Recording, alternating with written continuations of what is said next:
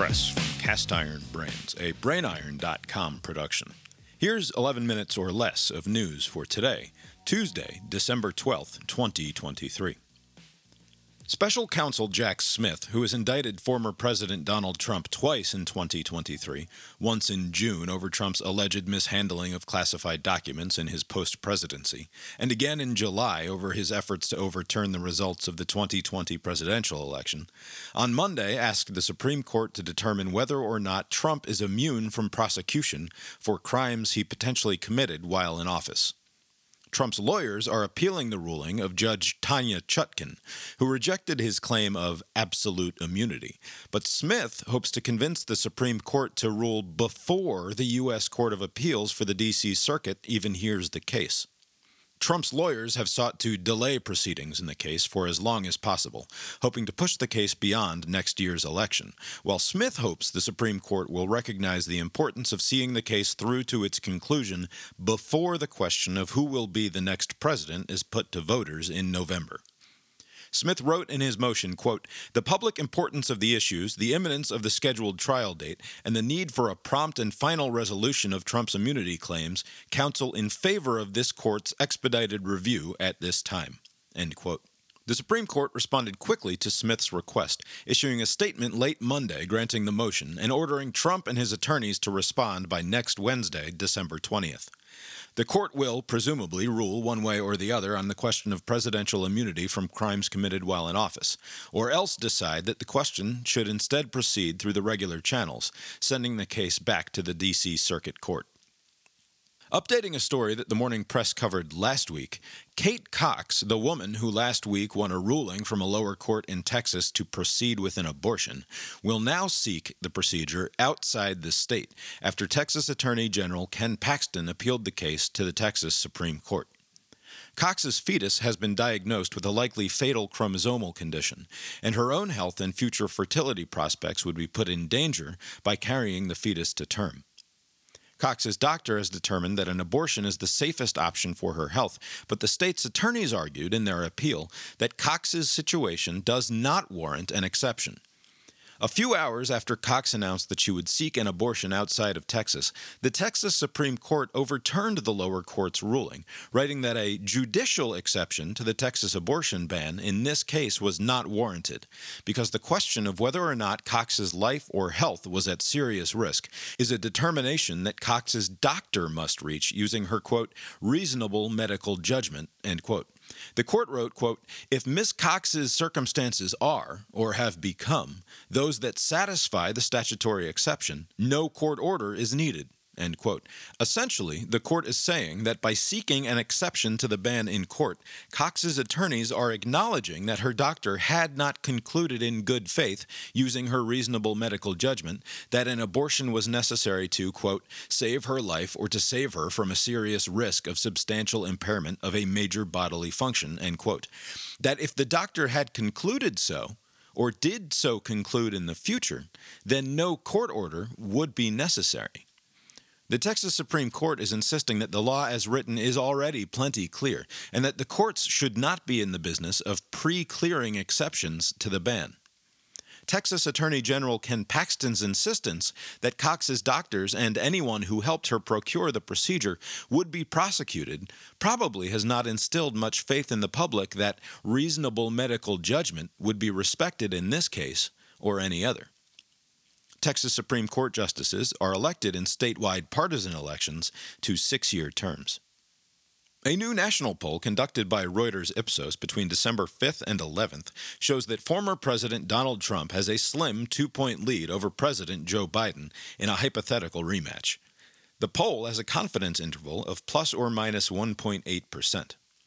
Perhaps more relevant than the close national race, however, is the fact that neither candidate received even 40% support in the poll, with 26% of respondents preferring the all others or I don't know option. When the poll was widened to include Robert F. Kennedy, who has said he plans to run as an independent, Trump's lead widened to five points over Biden, with Kennedy pulling slightly more support from Biden than Trump, for a total of 16%.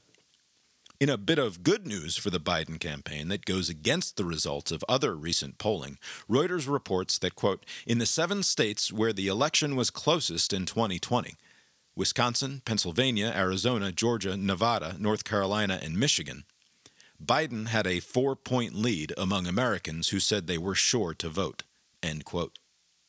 Nearly a third of Republican respondents to the poll also indicated that if Donald Trump were convicted of a felony by a jury, they would not vote for him. President Volodymyr Zelensky of Ukraine is in Washington today to privately meet face to face with lawmakers in a bid to convince them to authorize the war aid package that President Biden first sent to Congress back in September. Zelensky will meet with senators and also House Speaker Mike Johnson before heading to the White House for a meeting with Biden. Senator James Lankford of Oklahoma was skeptical that anything Zelensky might say would have an impact. Quote, Hey, pay attention to us, but not your own country? No, we've got to be able to deal with all these things together. End quote. By all these things, Lankford is referring to talks over border security and immigration reform, issues that Republicans have insisted be addressed as part of any deal that includes aid for Ukraine. Toy maker Hasbro, whose brands include Nerf, Transformers, Monopoly, Magic the Gathering, and Play Doh, among many others, announced on Monday that it was laying off 20% of its workforce, or about 1,100 jobs. These cuts are in addition to the 800 jobs that the company has already shed in 2023, moves intended to save at least $300 million in response to waning profits as toy sales have slumped relative to the boost they received during the pandemic years. Though Hasbro reported a decline of net revenues and an operating loss of nearly $170 million in the third quarter of 2023, its adjusted operating profit of $343 million indicates that they're still well positioned to earn a handsome living selling action figures and card games to nerds. Hasbro is owned mostly, over 80%, by a mix of hedge funds and other large financial institutions, among them the Vanguard Group, Capital Research Global Investors, and BlackRock. Now, here's a look at the weather. On Monday, a jury ruled that Google used illegal monopolistic practices in its dealings with Fortnite video game maker Epic Games. The jury concluded that the Play Store on Google's Android operating system was an illegal monopoly in the smartphone App Store market, and that Google, leveraging that monopoly, engaged in anti competitive practices that harmed Epic, especially by requiring app developers to use Google's payment system and making it difficult for them to sell outside of the Play Store. Google argued, unpersuasively apparently, that its Play Store was not a monopoly because it was in competition with Apple's App Store, which is actually more popular in the United States. At issue is the 30% cut Google receives from purchases made on their platform, and to what extent they make it difficult for other app stores to compete on the Android system. Epic lost a similar court fight against Apple two years ago, a result that is currently being appealed. Google and Apple have both argued that without their firm control over the apps that consumers can easily install on their phones, the ecosystems would suffer, both in terms of quality and security, while opponents counter that consumers should be free to choose what does and does not belong on their own devices, and Google and Apple's practices stifle innovation as well as competition. Google has said they will appeal this result, and these cases are likely to eventually be decided by the Supreme Court. That's the news. Here's the weather. Despite being a longtime Google loyalist and apologist and even enthusiast, I can't help but feel a nagging sense that the company has lost the plot a bit over the past few years. They are about to fold Google Podcasts into YouTube Music, just a few years after they killed Google Play Music, which was a music and podcast listening service that I had used to organize and access my digital music library for years. How long will the YouTube Music with Podcasts app last before they decide to cleave them off again? Google Play Movies and TV, a service from which I have bought movies and television shows in the past, is being folded soon, with the content that I purchased and stored and organized there apparently now to be accessed through YouTube or the library section of my Android TV app. It would be one thing if I trusted the consolidation to stick, but it seems just as likely that Google will, 18 months from now, announce some other new branch in its ecosystem that will change how I interact with its products. And that just barely scratches the surface of the changes Google has made to its core product offerings, seemingly indifferent to the experience of the end user me. Through the years, I've lost access to products and services that I've used every day, including Pixel Pass, Google Hangouts, Duo, URL Shortener, Chromecast Audio, Google Newsstand, Google Reader, the Nexus line of phones, GChat, Google Plus, and Buzz, and plenty of others.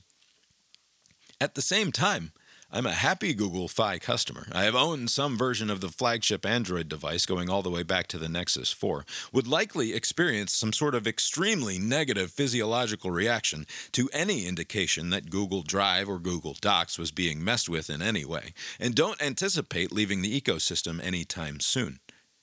I'm not even sure I'd know how to divorce myself from Google at this point. Google has, in the last decade or so, become not just a part of my technological life, but the very digital water I'm swimming in. The company is a weirdly huge part of my life, and they are completely, totally, hilariously unaccountable to me. For the most part, this has worked out just fine so far. The weather here, in my Google climate controlled ecosystem, has been, despite the occasional destabilizing storm, pretty nice. The problem is, I don't control the weather. I'm just subject to it. That's the weather from here. How's it look out your window?